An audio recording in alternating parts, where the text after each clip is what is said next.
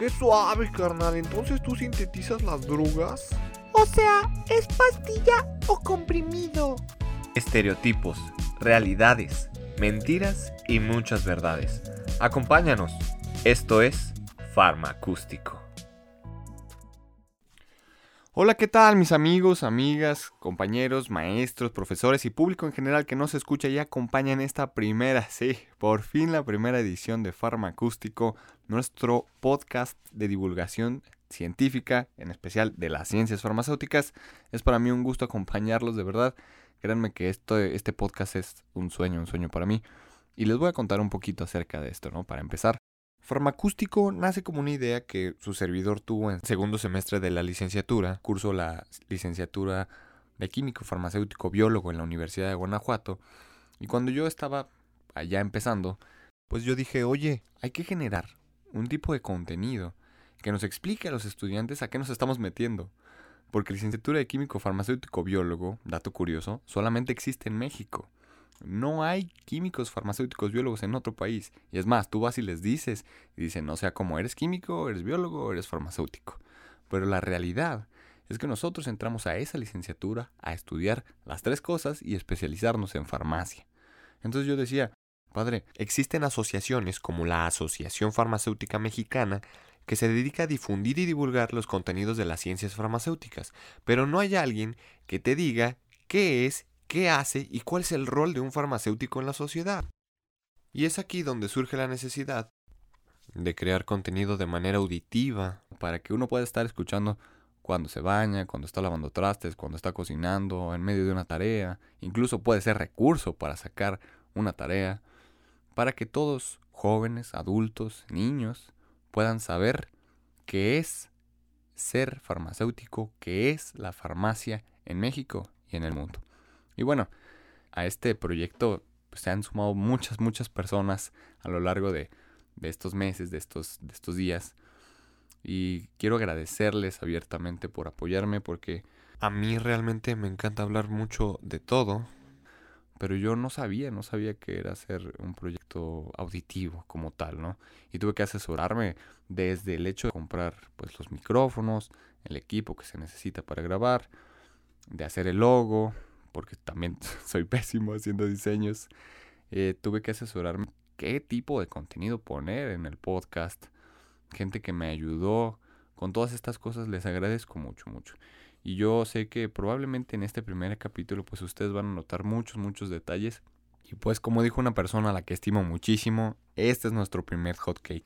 Como nuestro primer hot cake hay que cuidarlo y hay que hacer nuestro mejor esfuerzo. Y bueno, pues ya para empezar este programa y dejar de aburrirlos con tanto contexto, pues quiero pasar a contarles que para tratar de lucidar o dar respuesta a la pregunta de este primer capítulo que ya ustedes lo vieron, ¿qué es farmacia? Primero tenemos que hablar un poco de historia. Y para eso voy a citar uno de los textos de la Universidad Autónoma de Nayarit, del doctor Rogelio Argüelles y sus colaboradores, donde dan un panorama muy bueno acerca de la historia de la farmacia.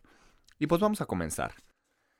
Desde los comienzos de las civilizaciones humanas y hasta varios milenios después, la farmacia como disciplina práctica y social estuvo completamente unida a la medicina y a la enfermería. Se reunían en una sola persona estas tres tareas del diagnóstico, la prescripción y la preparación de medicamentos.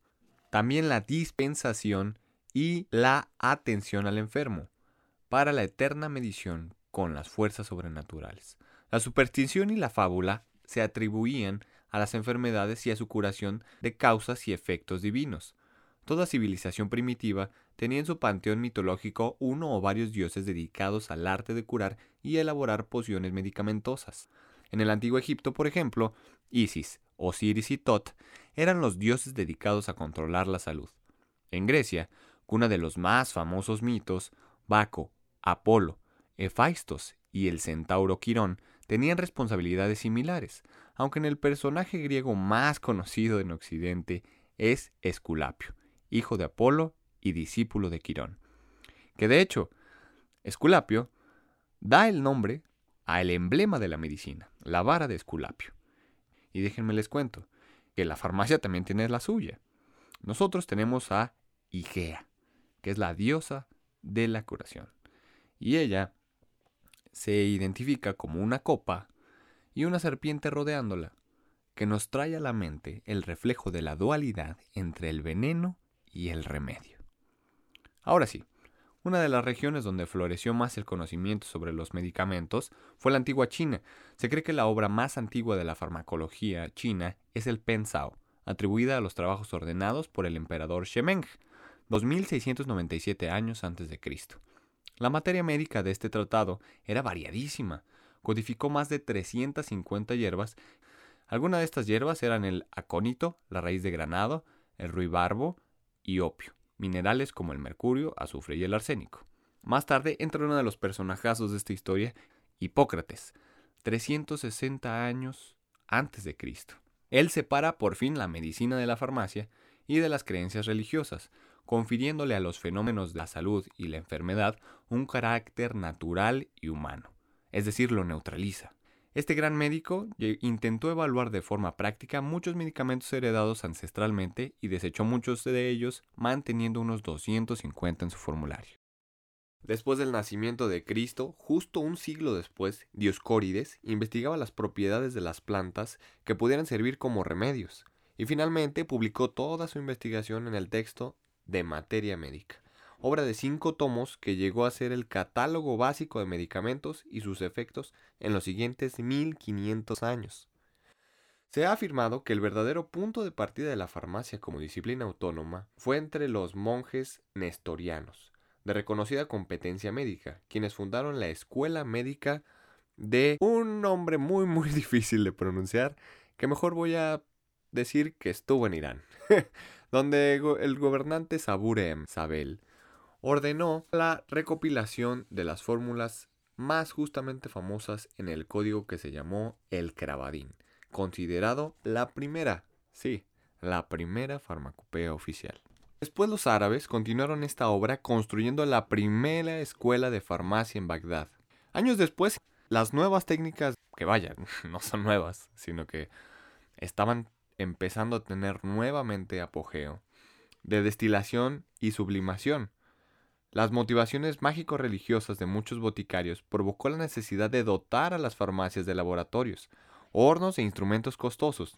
De esta forma, y ojo aquí, la farmacia se fue penetrando del espíritu de la alquimia, llegando a formar una unidad que solo se deshizo cuando esta última se convirtió en la química moderna.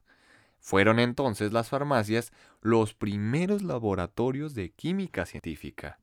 Posteriormente nace la industria farmacéutica. El desarrollo de la tecnología, el aumento de la población y de las necesidades capitalistas de ofertar bienes de consumo trajeron también la constante y creciente necesidad de proporcionar a finales del siglo XVIII la aparición de la industria farmacéutica. Pero esto no les voy a hablar demasiado porque va a haber un capítulo especial donde hablaremos acerca de los secretos, las verdades, las mentiras, los mitos, de todo de la industria farmacéutica. Continuando con la historia, los finales del siglo XIX y XVIII fueron testigos de la aparición de las primeras farmacopeas modernas, publicadas por los gobiernos como documento normativo de la calidad técnica de los principios activos y las formas farmacéuticas. Surgen así la farmacopea portuguesa en 1772, la estadounidense en 1820, la alemana en 1872 y otras que la mayoría son europeas. De nuestra farmacopea mexicana vamos a hablar exactamente, sí, en un capítulo especial. Ya en el siglo XX, la comunidad científica farmacéutica contó con la posibilidad de aislar los principios activos de los extractos naturales de las plantas y animales y a la vez elucidar su estructura química. Siguiendo con esto, ahora quiero hacer una mención de uno de los sucesos importantes, una, línea del tiempo chiquita, chiquita, sobre las cosas que pusieron en alto el nombre de la farmacia en la historia. Vamos a empezar con 1800, donde se introdujo el jugo de limón en la Armada inglesa, reduciendo notoriamente la incidencia del escorbuto. En 1803 se aisló la morfina y desencadenó el aislamiento de muchos otros alcaloides. En 1846 se evidenció el efecto del éter en la anestesia y se sintetizó la nitroglicerina.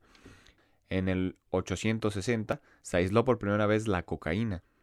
En 1883 fue el primer uso de paracetamol. En el 84 se hizo uso clínico de la cocaína como anestésico local. Es decir, unos cuantos años después de su descubrimiento ya se estaba haciendo uso de ella. ¿no? Ahorita ya lo descubren mañana, hacen estudios y en un año ya están aplicándose. En 1899 se induce el ácido acetil salicílico a la medicina. En 1903 empieza a utilizarse el barbital. En 1912 aparece fenobarbital en la clínica, que este recordemos se usa para tratar la epilepsia. En 1920 se obtiene el primer alcaloide puro del cornazuelo del centeno, la ergotamina. En 1922 se da el primer paciente atendido con insulina, el descubrimiento de la heparina y la génesis del tratamiento de la trombosis venosa. En 1938 se descubren las propiedades anticonvulsivas de la fenitoína. En 1939 comienza el uso de la peptidina. Hasta rima, mira. en 1941 el primer uso clínico de la penicilina. En 1948 se acuña el término de antibiótico de amplio espectro. En 1959 se usa el primer anticonceptivo oral aprobado en Estados Unidos. En el 60 se introduce el metronidazol como tricomicida. En 1962 se da la explosión mundial de la tragedia de la talidomida. Se incrementan así los controles sanitarios para el registro de medicamentos. En 1981 la FDA aprueba el ketoconazol como primer antimicótico de administración bucal en 1984 el primer antirretroviral útil contra el SIDA, la sidobudina. Ya en los 2000 empiezan a hacerse las comercializaciones de los anticuerpos monoclonales y biotecnológicos a gran escala. Y últimamente, ya en 2020, hemos visto la vacuna fase 3 para el VIH y la vacuna contra la COVID-19 aprobadas ya en bastantes países. Y hasta aquí le dejamos de historia porque pues si seguimos y seguimos y seguimos nos vamos a llevar los 27 minutos de programa. Entonces vamos a cortarle aquí, pero no nos vamos a ir todavía porque ¿qué creen? ¿Qué creen? Que ya ahí viene nuestro invitadazo especial desde Pénjamo para todo el mundo. Vamos a ver en la siguiente sección, y espero que sea una de las favoritas de ustedes, al doctor Marco Ramírez. Pero no me adelanto, no me adelanto. Vámonos con la sección de entrevista con. Ya estamos aquí en la sección de entrevista con y tengo que presentarles a nuestro invitado especial del primer programa de Farma Acústico. Él es el doctor Marco Antonio Ramírez Morales. Les platico un poco de su semblanza. El doctor Marco Antonio estudió su doctorado en la Universidad de Alcalá en España, su maestría en Ciencias Químicas en la Universidad de Guanajuato y es de formación químico-farmacéutico-biólogo. Ha destacado en importantes investigaciones como la síntesis de derivados de melatonina y la síntesis de derivados de la coenzima Q10. El día de hoy viene a iluminarnos en este camino de poder descubrir qué es la farmacia como disciplina. Sin más, le doy la bienvenida. Doctor. Muy buenas noches, Miguel. Muchísimas gracias por la invitación. Hombre, un gusto tenerlo aquí con nosotros. Y bueno, si me permite, voy a hacerle unas cuantas preguntas para pues que nos ayude a entender esto, esto de la disciplina bonita de la farmacia. ¿Le parece? Me parece muy bien. Ok, primero, eh, me gustaría preguntarle, ¿usted cómo definiría farmacia como disciplina? La farmacia es una ciencia madre. Para mí es una ciencia madre. ¿Por qué? Porque está desde los albores de la humanidad, la preocupación por la salud. A veces no le damos el contexto histórico eh, o la relevancia histórica a las ciencias, pero si nos fuéramos en orden, apareció primeramente lo que es la eh, etnobotánica, la farmacognosia, que fue el uso al inicio de, la humanidad de utilizar las plantas para obtener sus beneficios propios, y luego lo interesante, la farmacia y la medicina aparecen juntas como hijas de, la farmacognosia. ¿Qué pasa? Que al inicio no había una separación, no teníamos el conocimiento, no teníamos la forma de interpretar esos resultados del uso de las plantas, pero necesitamos aprovechar sus propiedades y empezamos a, a ser preparados con esas plantas. Ahí nace la farmacia. ¿Para qué? Para tratar enfermedades. Ahí nace la medicina. Entonces, la medicina y la farmacia por mucho tiempo estuvieron unidas, nacieron como hermanas, y en, un, algún momento de, de la historia, eh, más adelante, se separan, dando lugar, esto es lo que debe de hacer un médico, esto es lo que debe de hacer una farmacia, y desgraciadamente la medicina tuvo más relevancia históricamente para, para la humanidad, desplazando la farmacia, dejándola, dejándola un poco perdida, dejándola un poco sin relevancia. Sin embargo, no quiere decir que no la tenga. Hoy mismo hemos visto la relevancia de la farmacia con todo este asunto de la pandemia, donde está tan vigente como siempre. Y en este momento parece ser que la gente ha volteado a verla y a entender que está aquí para ayudarnos, que nunca debimos de haberle perdido el respeto ni, ni menospreciarla con respecto a la medicina, porque donde la medicina no pudo ayudarnos, la farmacia ha venido a traer la respuesta. Excelente, y qué preciso esto que nos comenta, ¿no? Mucha gente, incluso a nivel de licenciatura, siempre está diciendo, no, pues los QFB son eh, médicos fracasados o médicos frustrados. Nada más equivocado. Eh, tenemos esa mala fama, desgraciadamente, por el mismo sistema educativo. El mismo sistema educativo limita las plazas de medicina. Los médicos o las personas que quieren estudiar medicina intentan entrar, no pueden, y luego buscan, ¿qué es lo más cercano a la medicina? La farmacia. Y se vienen a la farmacia. Y desgraciadamente eso nos ha dado una mala fama de médicos fracasados. Y no, señores, somos cosas totalmente diferentes y debemos de tener un orgullo por nuestra profesión. Es correcto. Entonces, bueno, si somos cosas totalmente diferentes, esto me lleva a la siguiente pregunta. ¿Qué es un farmacéutico? Un farmacéutico es un profesional que forma parte del equipo de la salud. Su enfoque, su, su principal relevancia es preservar la salud de nuestros pacientes. Pero aquí tenemos un pequeño problema. Nuevamente, las instituciones nos han, nos han diseñado para trabajar eh, como agentes individuales. El médico es una cosa, el enfermero es una cosa, el farmacéutico es otra cosa. Y no entienden que estamos trabajando con el mismo objetivo debemos de cambiar nuestra mentalidad, debemos de, entender que estamos todos en, la misma situación, que todos queremos el beneficio del paciente y que somos un grupo de trabajo. Mientras no cambiemos esa idea de que, nos, de que debemos de, de verlo de una manera individual, no vamos a avanzar y no vamos a mejorar las condiciones de nuestro país. Desgraciadamente en nuestro país la carrera de farmacéutico está muy menospreciada. ¿Por qué? Porque la han limitado la han limitado a, áreas muy concretas como sería los clínicos o la industria farmacéutica, donde no tenemos tanta proyección hacia la sociedad. Cuando nos falta una área muy importante que es la, la farmacia comunitaria, que es la farmacia, que cualquier farmacia que expenda medicamentos debería de tener un farmacéutico de planta durante sus horas de servicio, cosa que la legislación mexicana no lo toma en cuenta, no le ha prestado atención y por eso no podemos proyectar nuestra imagen completa ante la sociedad. Nos falta muchísimo crecer. Esta imagen sí está presente en todos los países del mundo, menos en México. Eso es muy cierto y fíjese, incluso alguno de los, eh, pues no sé si decirle insultos o dichos que la gente te menciona, ay, ¿a poco tú eres farmacéutico? ¿Eres ese que está atrás del mostrador en la farmacia X, Y, Z? Y pues sí, Sí, desgraciadamente te digo, tenemos una mala imagen porque no hemos sabido proyectarla. Existen estas asociaciones farmacéuticas, pero no han tomado las riendas reales de dignificar nuestra carrera. Somos importantes en el esquema de salud, tanto desde el punto de vista del diagnóstico, del tratamiento y, de la correcta dispensación de los medicamentos. Bueno, esta última parte no tanto, pero eh, desgraciadamente pues no tenemos esa buena imagen ante la sociedad y tenemos que trabajar en ello. Si queremos que las cosas cambien, tenemos que seguir proyectando una buena imagen de nuestra profesión.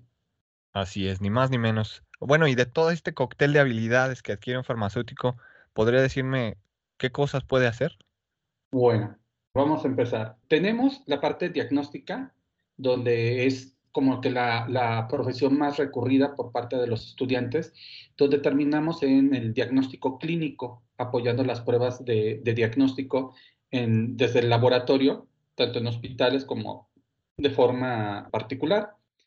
Tenemos la parte de la industria donde nos dedicamos a todo el proceso de, de, la creación de medicamentos, desde su manufactura hasta la investigación, eh, dependiendo del país. Aquí, nuevamente, México está muy mal, no tenemos tanta investigación de medicamentos, pero sí tenemos industria farmacéutica. Entonces, nos aseguramos desde su correcta creación, las correctas normas de calidad y el, el correcto desarrollo de estos, de estos medicamentos tenemos también la, la opción de ahora, recientemente, hace un par de años, empezó la figura del de, eh, farmacéutico hospitalario. El farmacéutico hospitalario viene a apoyar al trabajo del médico y de la enfermera con el paciente. Es una interacción directa con el paciente. ¿En qué sentido? Revisan las condiciones de los medicamentos administrados a estos pacientes para saber si hay posibles interacciones farmacológicas de lo que está recibiendo. Volvemos a lo, a lo mismo. Médicos, enfermeras y QFBs son, o farmacéuticos, son parte de un equipo de trabajo que, cuyo principal objetivo es el bienestar de tu paciente. Desgraciadamente, las instituciones, por cuestiones de trabajo, saturación, etc., a veces no le prestan el, el, correcto seguimiento al paciente. ¿Por qué? Porque el médico tiene que ver, no sé, a lo mejor un médico por 100 pacientes, una enfermera por 20 pacientes, y pues no, no tienen el tiempo suficiente para atender las necesidades de estos, de estos pacientes. Ahora con el farmacéutico se une este equipo y él ayuda a la revisión de que la, la medicación sea la correcta para este paciente, de que no haya interacciones que puedan ser peligrosas para este paciente y apoyar en el correcto tratamiento farmacológico de dicho paciente. Entonces, esta nueva área eh, ha abierto muchas posibilidades y nuevas opciones de trabajo para el farmacéutico, que ya es, que no es nueva, esta área ya existe desde hace muchísimos años en todo el mundo, pero en México apenas la acabamos de establecer. Pues así es, es el tridente de la salud, ¿no? Médicos, enfermeras, farmacéuticos, y desafortunadamente el mismo sistema de salud mexicano pues nos ha limitado bastante, ¿no? Tendremos un programa entero para hablar del sistema de salud, pero pues el, el tiempo es corto y apremia. Bueno, eh, pues me da mucho gusto haberlo tenido aquí con nosotros, doctor Marco. Fue para mí un placer tenerlo de padrino, ahora sí que del primer programa de Farmacústico. No me queda más que darle las gracias por estar acompañándonos, por apadrinar eh, este nuevo proyecto que viene de divulgación de las ciencias farmacéuticas y invitarlo a que posteriormente nos venga a hablar de cualquier otro tema que guste acerca de la farmacia, la tecnología, síntesis, lo que guste. Nosotros estaremos felices de acompañarlo. Muchísimas gracias, Miguel. Gracias por la, por la invitación, por, por el honor de permitirme ser tu primer invitado y espero que este proyecto tan bueno, tan novedoso y tan necesario para la divulgación de, de, nuestra área llegue y se desarrolle a futuro con mis mejores deseos y que, y que pueda impactar directamente a nuestros estudiantes y que pueda ayudar a, a, a educar a, a, todas estas personas que, que, lo, que puedan disfrutar de este trabajo y claro que sí, yo, yo encantado, puedes invitarme, puedo, o yo mismo me invito, cuando encontremos algún tema interesante en el que pueda yo apoyarte y contribuirte. Pues ya lo escucharon ustedes, este fue el doctor Marco Antonio Ramírez Morales de la Universidad de Guanajuato y pues estamos, estamos felices, yo estoy muy contento porque este programa ha sido una verdadera joya. Aunque ya les comento, eh, quiero ofrecer una disculpa de antemano por el audio, pero pues ustedes saben por cuestiones de movilidad. Eh, no podemos ir hasta Pénjamo, no puede venir hasta acá, hasta la capital, donde está eh, mi casa, que es su casa. Y pues tampoco tenemos estudio de grabación, todavía somos pobres, somos chiquitos. Entonces, pues una disculpa de antemano por las diferencias de audio, pero pues le echamos ganitas, le echamos ganitas y vamos ahora sí ya que tuvimos la entrevista, ya que vimos un poco de la historia, pues es necesario ya concluir, ¿no? Entonces, vamos concluyendo. La farmacia no es un establecimiento solamente donde pueden venderse productos medicamentosos y de belleza o estética, sino que la farmacia como disciplina es una ciencia madre que incluye los beneficios de cuidar y de ver por el bienestar del paciente. Desde los albores históricos se ha visto la tríada sagrada o maldita de la salud conformada por el médico, la enfermera y el farmacéutico. El papel del farmacéutico siempre ha sido y será tener en cuenta la salud, el bienestar y la buena elaboración de un tratamiento adecuado para el paciente. Es entonces la farmacia una disciplina que nos permite conocer la manera correcta de crear, dispensar y proporcionar al paciente los medicamentos necesarios para preservar su salud. Pero ojo aquí, el farmacéutico no es el que prescribe los medicamentos. Y de hecho, vamos a hablar más adelante de ello, vamos a ver por qué el farmacéutico todavía no puede prescribir, pero sí forma parte de la planeación específica del tratamiento que se le va a dar. Y pues bueno, ahora sí, sin más ni más, esto ha sido todo por el capítulo de hoy. Estoy agradecido con todos los que nos escucharon desde sus casas, de sus teléfonos móviles, desde su computadora. Muchísimas gracias por escucharnos y recuerden seguir en las redes sociales a Farmacústico. En Facebook estamos como Farmacústico AR, también en YouTube. Próximamente abriremos la página de Instagram. Ya luego nos vamos a hacer TikTokers y pues lo que venga, ¿verdad? Lo que venga va a ser bueno. Nos van a estar escuchando muy frecuentemente y no se pierdan el próximo capítulo que ya tiene título y es El rol del farmacéutico. Donde vamos a hablar qué es o qué hace o por qué lo hace, con quién lo hace y cuáles son sus obligaciones en la sociedad. Antes de irnos me encantaría agradecerle a Roy, a Jimena, a Ilse, a Jaime y a Isra por apoyarme en la elaboración de este primer capítulo. Muchísimas gracias a todos ustedes y pues ahora sí no me queda más que despedirme. Esto fue todo por mi parte. Mi nombre es Alejandro Rangel y esto fue el primer episodio de Farmacústico. Nos vemos en la siguiente.